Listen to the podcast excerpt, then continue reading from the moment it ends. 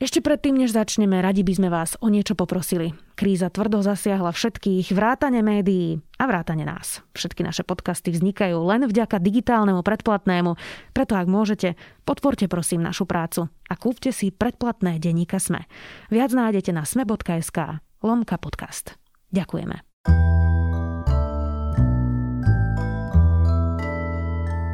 Je streda 22. apríla, meniny má Slavomír a bude dnes slnečno a teplo od 15 do 20 stupňov. Vítajte pri Dobrom ráne. V dennom podcaste denníka SME moje meno je Zuzana Kovačič-Hanzelová. Keď máte nekonečné dáta, nič vám nebráni počúvať podcasty non-stop od rána do večera. A to úplne bez obáv, že si ich prečerpáte. Preto všetkým našim zákazníkom s paušálom prinášame nekonečné dáta zadarmo aj v apríli. Nech si môžu vypočuť aj tento podcast na náš účet. Zostaňme v spojení. Telekom, sponzor podcastu Dobré ráno.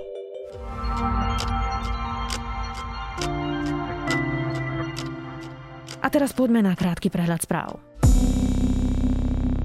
NAKA zasahovala v dome u bývalého šéfa štátnych hmotných rezerv Kajtána Kičuru. Urobili domovú prehliadku, ktorá súvisí s podozreniami z machinácií pri verejnom obstarávaní. Prokurátor úradu špeciálnej prokuratúry dal súhlas na zadržanie Kičuru a jeho otca. Strana Za ľudí poslala v utorok list hlavnému hygienikovi Jánovi Mikasovi, aby zvážil opatrenie týkajúce sa pendlerov. Test raz za 30 dní sa podľa podpredsedu strany Juraja Šeligu ukazuje ako opatrenie, ktoré je zbytočné. Predaj osobných automobilov v Európe sa v marci prepadol o viac ako 50%. Dôvodom je pandémia nového koronavírusu a s ňou spojené obmedzenia na hlavných európskych trhoch. V marci 2020 sa počet zaregistrovaných nových aut v Európskej únii, Británii a v krajinách Európskeho združenia voľného obchodu znížil na 853 000 kusov. Za prvé 3 mesiace tohto roka vzniklo na Slovensku najmenej firiem za posledné 4 roky. Od začiatku tohto roka bolo založených 5351 spoločností. Menší počet nových firiem odráža spomaľujúcu sa ekonomiku. Dáta z marca ovplyvnil núdzový stav na Slovensku, ktorý zastavil alebo obmedzil podnikanie v mnohých odboroch. Viac takýchto správ nájdete na sme.sk.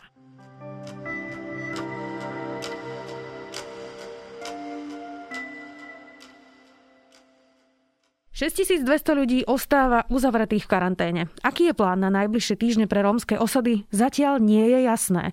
Z terénu prichádzajú správy o nezvládnutej situácii, ktorá sa rieši za pochodu. Zatvorila by vláda aj Petržalský panelák, alebo sú osady v karanténe len preto, že ide o vylúčených a chudobných Rómov?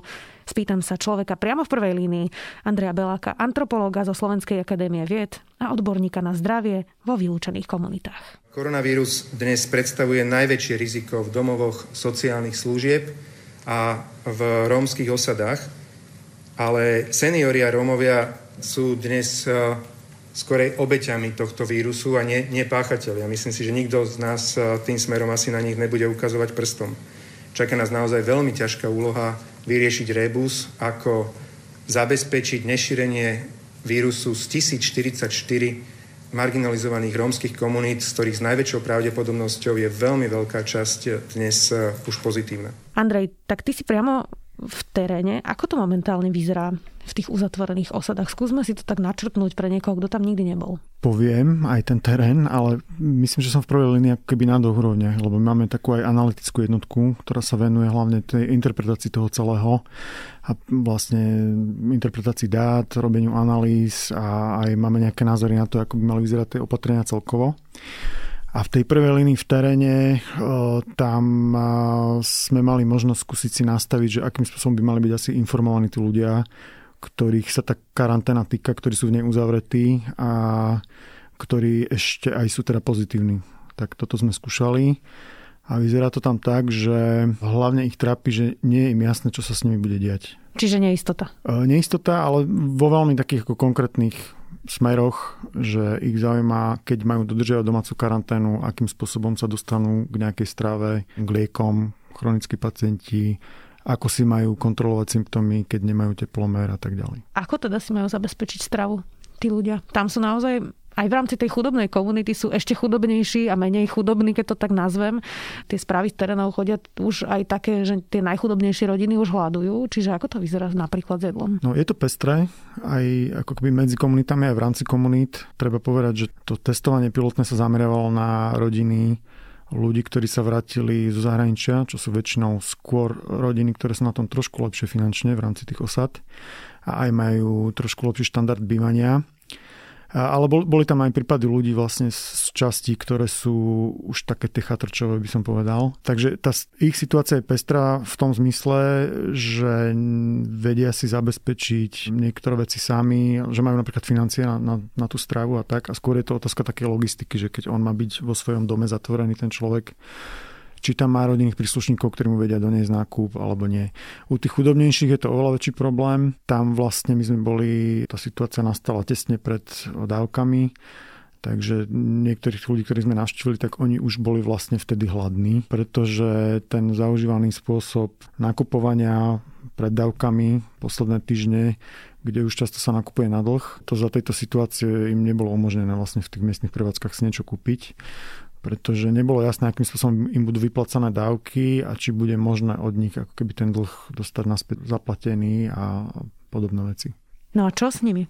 No neviem, že či by nebolo dobre si povedať ten kontext, že toto sa vlastne týka zatiaľ dosť malej časti tých osad a že svojím spôsobom to je extrémny príklad zatiaľ. V podstate tu je pár lokalít, kde sme mali tú možnosť testovaním zistiť, že situácia je až takto zlá a treba tam radšej zaviesť nejaké karantény. A tam sa to vlastne jednoducho učíme za pochodu. A teraz hovorím ako všetky organizácie štátne, neštátne a tak, že akým spôsobom takúto situáciu zmanéžovať, zorganizovať, tak samozrejme na to nie sú žiadne noty, lebo pandémiu tu nikto ešte neriešil. Takže každý z tej svojej pozície sa snaží nejakým spôsobom pridať k tomu, čo vie. Má to také dva aspekty, tá podpora, jeden vyslovene tá zdravotná, zdravotnícka a potom je humanitárna, že zabezpečiť mu nejaké základné veci a toto sa snažíme nejakým spôsobom si rozdeliť medzi rôznymi organizáciami, ktoré majú ľudí v teréne. Štát si vlastne sám určil, že uzatvorí komunity, kde bude 10% nakazených. To sa vlastne pri rómskych osadách, ktoré sú uzatvorené, kde je 6200 ľudí, nestalo. Toľko nakazených tam teda nebolo, alebo o nich nevieme. Ty si vieš predstaviť, že štát by takéto rázne opatrenie, ako urobil v týchto lokalitách, urobil v Petržalke? To je trošku taká sugestívna otázka, lebo akože v Petržalke neviem, ale je na to dôvod objektívny, by som povedal. Ľudia, ktorí žijú v Petržalke, tak žijú v nejakom štandarde bývania, že väčšina rodín určite má možnosť sa zavrieť do nejakého priestoru, v ktorom sa dá fungovať v podstate sebestačne, keď sa zabezpečia zvonku nejaké veci, čo v niektorých minimálne častiach týchto osad jednoducho nie je možné. Hej? A nie je to možné aj s ohľadom na infraštruktúru, aká je tam podštandardná, ale aj na to, že tá sociálna organizácia je tam úplne iná. Hej? Proste tam nefungujú zabezpečovanie alebo riešenie takých bežných vecí, ako je starostlivosť o deti, nákup stravy. Proste bežné sociálne kontakty tam nefungujú tak ako u nás, že skôr v kruhu nejakej tej nukleárnej rodiny, že otec, mama, deti, ale jednoducho v rozšírených rodinách, kde o mnoho viac žien, dospelých, dievčat a tak spolu riešia veci z jednej rozšírenej rodiny a muži takisto paralelne. Skrátka, človek sa tam v každodennosti za štandardného režimu stýka s o mnoho väčším počtom ľudí, a takýmto spôsobom sú ľudia naučení tam riešiť bežné potreby svoje. Plus je tam teda tá infraštruktúra, že je veľmi vysoká hustota zaľudnenia, hlavne v tých akoby horších osadách v tom zmysle, že majú podštandardné podmienky. Infraštruktúra aj v domácnostiach, aj verejná je úplne podštandardná. V podstate tam splachovacie záchody nie sú v tých horších osadách, nemajú prístup k pitnej vode priamo v obydliach. Tak proste tam nedokážu tí ľudia robiť zďaleka to, čo dokáže robiť v podstate ktokoľvek v Petržalke. Hej? Rozumiem. Tých komunít, aj keď premiér stále hovorí o 1000 rómskych komunitách, tak tých najhorších osád, kde práve je to, čo popisuje, že je asi 200. Už teraz máme veľmi veľa vojakov nasadených práve pri karanténe 5 lokalít, kde je 6200 ľudí. Ak teraz pretestujeme tých zvyšných 200 najhorších osád, kde sú chatrče, kde často nie je voda a sú tam problémy, je vôbec udržateľná takáto karanténa aj pre tie lokality a máme na to vôbec ľudí, ktorí by to dokázali realizovať? Krátka odpoveď bola, že keby sa malo ísť scenárom, že hry v nejakých desiatkách lokalít. To si myslím, že už aj armáda povedala dozreteľne a nahlas, že to jednoducho nie je udržateľné. Určite na nejaký dlhší časový úsek, hej, že na nejaké týždne až mesiace. Tak primerane tomu ten krízový štáb, ako som mal možnosť sledovať, aj sa zameriava skôr na také riešenia, že skôr poskytnúť obciam aj legislatívne možnosti na to, aby dokázali ísť pokiaľ možno inými cestami. Napríklad jedna z takých intervencií, ktorá si myslím, že lebo zatiaľ proti tomu vôbec nikto nič nemal, keď prichádzala z viacerých strán, vlastne základom je nefixovať sa zase tak príliš na výsledky toho testovania, alebo vzhľadom na ten počet osad a to množstvo ľudí. Taká predstava, že budeme my schopní v jednom časovom úseku nejakom krátkom vedieť, aké je rozšírenie vo väčšine tých osad, nie je reálna. Hej? My vlastne väčšinu času pre väčšinu osad nebudeme vedieť, aké je tam reálne rozšírenie. A v podstate na také najdôležitejšie intervencie, ktoré môžu ochraňovať tie osady, tak na to ani nie je potrebný výsledok testu. Proste treba zaviesť čo najviac bariér, ktoré bránia zanesenú infekcie do tých osad. Napríklad hygienické checkpointy, hej, také stanice, kde sa dozerá prísnym spôsobom na to na miestach vstupu do osad a výstupu z osad v oboch smeroch, aby tí ľudia mali možnosť dodržiavať, to znamená, dajú sa im rúška, budú mať možnosť dezinfikovať si ruky, odmera sa im teplota, proste taký servis verejný v tom zmysle, že aby bolo možné pre tých ľudí pri tom prechode medzi osadou a ostatnými časťami obce jedným alebo druhým smerom, nech je to ktokoľvek, zabrániť tomu šíreniu čo najviac. A toto nie je závislé na testovanie, toto by bolo napríklad ideálne z nášho pohľadu zaviesť, teraz ako za zdravé regióny poviem, na tú našu analytickú jednotku zaviesť úplne plošne a netreba čakať na nejaké výsledky testov. Ty si hovoril na začiatku, že teda najhoršia pre tých ľudí je neistota. V podstate ja som sa snažila dopatrať, že aký je plán pre tie uzatvorené komunity, ktoré sú v karanténe, čo sa teraz bude diať a či vieme vôbec, že na základe čoho sa to uvoľní, alebo vlastne aká je budúcnosť, či to bude zatvorené 2 mesiace, 7 mesiacov, 2 týždne, 2 dní. A nikto mi na toto nevedel odpovedať. No opäť tým, že jednoducho na takúto situáciu nie sú noty, lebo to nikto neočakával a vyvíja sa to teraz. A čo by sa malo diať ideálne? Pretestovať ich všetkých a izolovať tých nakazaných? Osobne ja si myslím, že bolo treba testovať čím skôr, aby sme zistili aspoň niečo viac o tom rozšírení. To bolo dôležité, ako urobiť si nejakú sondu. Ale myslím si, že je nerealistické si predstavovať, že budeme teraz do kolečka všetkých týchto 400 až 500 osídlení, kde sú podštandardné podmienky pre zdravie. Povedzme teraz o tých 5, ktorí už sú v karanténe. Zas nefixoval by som sa na to, lebo to je ako keby my sme odkryli možno špičku ľadovca. To sa dozvieme do 2-3 týždňov, možno 4, že aký veľký ten ľadovec je. To sme odkryli teraz kúsok, lebo tam sme zrovna testovali takým spôsobom. Takže môžeme ich brať ako nejaké modelové scenáre, ale neviem, koľko takých miest bude a môže ich byť o mnoho viac. Ale v rámci týchto osad, kde boli vlastne zavedené tie plošnejšie karantény, tak tam už pekne vidno, že to vie byť veľmi variabilné, ten vývoj, ten scenár. Keď sa bavíme o Žehre, tak by ma veľmi prekvapilo, keby sa podarilo nejakým spôsobom tú osadu otvoriť skôr než za 3 týždne. To by bolo rozprávkový scenár. Pri tej miere rozšírenia a tých podmienok, ktoré tam sú, to súvisia s tým, prečo to bolo zatvorené napriek tomu, že neboli dáta o tých 10% populácie, lebo jednoducho tam bolo príliš mnoho ľudí nakazených s príliš mnoho kontaktmi, ktoré same nahlasili, ktoré je príliš ťažké overiť, či boli reálne, nereálne. A vlastne v týchto desiatkách kontaktov u každého z tých nakazených overovať, kto je ďalej pozitívny. Do toho sa aj pustilo miestne RUVZ-ko. A keďže tam vyskočili ďalšie pozitívne prípady, ktoré mali zasa desiatky kontaktov každý, tak už by sme boli proste pri stovkách a stovkách testov, z ktorých budeme mať výsledky zasa o 48 hodín a zas každý z tých pozitívnych mal kontakty. Proste bavíme sa naozaj o pretestovaní celej osady a myslím si, že aj to je jeden z dôvodov, pre ktorý nemôžeme sa tváriť, že toto by mohol byť nejaký scenár všeobecne aplikovateľný. No ale tak bude sa čakať, kým sa nakazia úplne všetci a všetci vyzdravia? To nie je, že by sa čakalo, to je skôr o tom, že aká je alternatíva, že ako máme reálnu alternatívu. Proste ten klasický prístup je, že nájdeme infikovaného a nájdeme pre neho miesto, vytvoríme červenú zónu, nájdeme pre neho miesto, odkiaľ nemôže on nakaziť ostatných.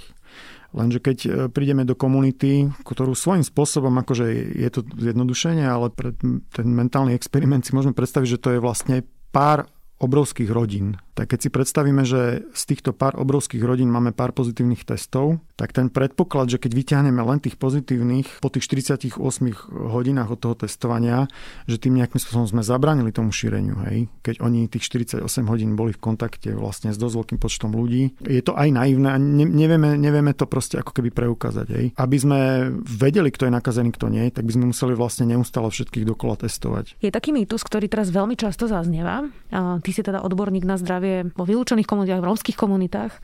Ľudia si často myslia, že za to, že Rómovia žijú v zlých podmienkach hygienických, že sú oveľa viac odolní. Je to pravda? Dá sa povedať rozhodne, že určite nie, lebo keby to tak bolo, tak tí ľudia by nezomierali o 10 a viac rokov skôr. S tým, že aj vieme už dosť dnes o tom, prečo zomierajú skôr. To je vlastne v dôsledku celoživotnej záťaže všetkými druhmi ochorení prakticky, čo sa štandardne sledujú, s tým, že sú tie ochorenia o mnoho častejšie a nastupujú aj v nižšom veku, tie chronické. Rakoviny, kardiovaskulárne ochorenia hlavne, tak sa objavujú v nižšom veku, takže v podstate tu máme populáciu, ktorá ako keby rýchlejšie starne, dá sa povedať. Takže určite to nie je tak, že boli odolnejší, skôr sú to veci, ktoré sa prejavujú neskôr a môže mať veľa pediatrov, má takú skúsenosť, že vyzerajú prekvapivo zdravo na prvý pohľad tie deti, vzhľadom na to, v akých podmienkach žijú. Hej. Ale to je taký trade-off mechanizmus v ľudskom tele, že proste keď tej záťaže infekčnej napríklad je príliš veľa v detstve, tak telo prestane míňať energiu na prudké symptómy, lebo to nemá žiaden význam, keď na tie prudké symptómy nikto nereaguje. A šetrí tú energiu na iné veci, ako je rast a tak ďalej. A väčšina tých infekcií potom prebieha skryto. To sa dá ukázať na imunologických štúdiách napríklad, že tie deti majú zvýšené hladiny rôznych proste chemických látok, ktoré znamenajú, že to je odpoveď na nejakú infekciu. A tie symptómy navonok tie deti nemajú, ale jednoducho tie infekcie tam sú celý čas a prejavuje sa to aj tým skorším nástupom chronických ochorení. Čiže koronavírus by mohol mať horší priebeh v rómskych osadách? Zas uvidíme až potom, veľmi akože nová choroba. Určite zo všetkého, čo vieme, tak sa dá s istotou povedať, že určite ten priebeh nebude lepší, ako je v porovnateľných vekových kategóriách u ľudí, ktorí nežijú v osadách. To ani nie je, že Rómovia a nerómovia, ale vyslovene ľudia, ktorí žijú v osadách. Určite to nebude lepšie, ak tak to bude úplne rovnaké alebo horšie. Veľa sa hovorí o tom, že v regióne je napätie medzi majoritou a Romami. Je tam už od prvého nakazeného, keď sa začalo spravodajstvo a keď politici začali riešiť koronavírus, tak Romovia z rôznych regiónov hlásili, že ich vyhadzujú z obchodov, že ich vyhadzujú z lekární a že vlastne to napätie, ktoré bolo už bez tak pomerne vysoké v mnohých komunitách, tak je teraz ešte horšie. Ako to ovplyvní vlastne spolužitie týchto komunít po pandémii, pretože oni tam zostanú žiť spolu? Veľmi ťažko, akože ten obrázok nejak, on má mnoho vrstiev, hej, záleží, že kam sa pozrieme. Keď sa pozrieme na Facebook, tak to vyzerá divokejšie, než aká je taká tá priemerná realita, by som povedal. Keď sa pozrieme na to, ako o tom referujú rôzni politickí reprezentanti, tak takisto tiež sú v tom rozdieli, ale vlastne aj z najvyšších miest, ako keby je možno to napätie prezentované ako väčšie, než v skutočnosti je niekde. Ale potom sú samozrejme aj v realite, akože v konkrétnych obciach sú excesy, hej, kde vzniknú konkrétne konflikty od veľmi konkrétnych ľudí. Proste je to veľmi pestré, ale každopádne akože v priemere určite sa dá povedať, že nejak vzájomným vzťahom to neprospeje, lebo každá ako keby skúška sociálnej spolupatričnosti v tom regióne ukazuje, že je veľmi malá medzi Rómami a neromami, hej, hlavne z tej neromskej strany. Málo ľudí cíti nejakú spolupatričnosť s tými ľuďmi, ktorí žijú v osadách. No a čo sa s tým dá robiť? To je dosť ťažká otázka na dlhodobé aktivity, hej, že s tým toto je ako keby práca, môžeme to povedať tak plocho, narýchlo, že práca s majoritou by som to nazval, hej, že napríklad mne by sa páčilo, keby bola oživená historická pamäť neromov v tejto krajine, že keby sa viac hovorilo o tom napríklad na hodinách dejepisu, že ako vznikli tie osady a tak. Že by ľudia lepšie rozumeli, že tí Rómovia si za to nemôžu sami? Že to má nejakú históriu, lebo dnes je ľahké ukazovať na ľudí, ktorí sa narodili do osad do tretej generácie, že sa správajú nejakým spôsobom neštandardne a vysvetľovať tým, že aj my máme teda dobrý dôvod sa k ním správať tvrdšie, pretože tu ľudia sa naozaj správajú neštandardne.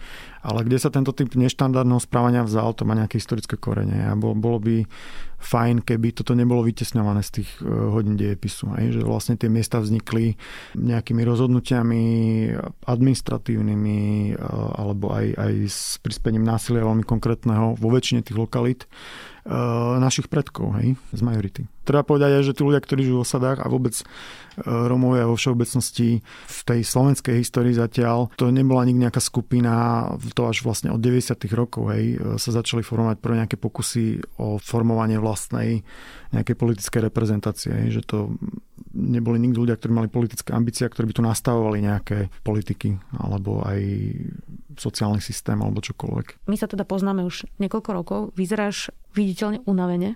Ako vyzerajú teraz tvoje dni? Moje dni vyzerajú tak, že sa snažíme všetky tieto otázky, čo si kladla, fakt premýšľať ako keby nie o tých 3 lokalitách, ale o tých 450, v ktorých máme ľudí, čo je zhruba 3/4 z tých, kde to je treba, kde máme akože ľudí, keď hovorím máme ľudí, myslím zdravé regióny v teréne.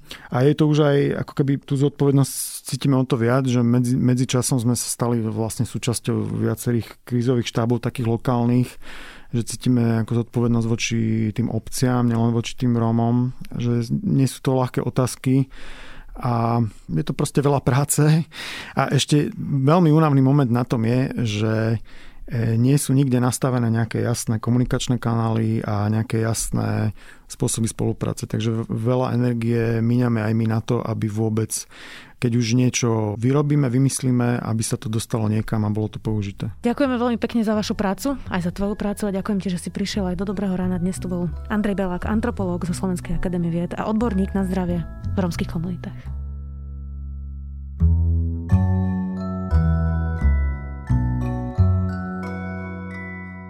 Ak ešte nepoznáte vedátora, určite si nájdete jeho blog, Facebook alebo Instagram. Dozviete sa všelijaké zaujímavosti z vedy od vedcov. A môj zaujímavý tip na záver je vedátorský podcast, kde každý týždeň rozoberajú rôzne veci, tentokrát to, ako sa vlastne mapuje morské dno. To je na dnes všetko. Do počutia opäť zajtra.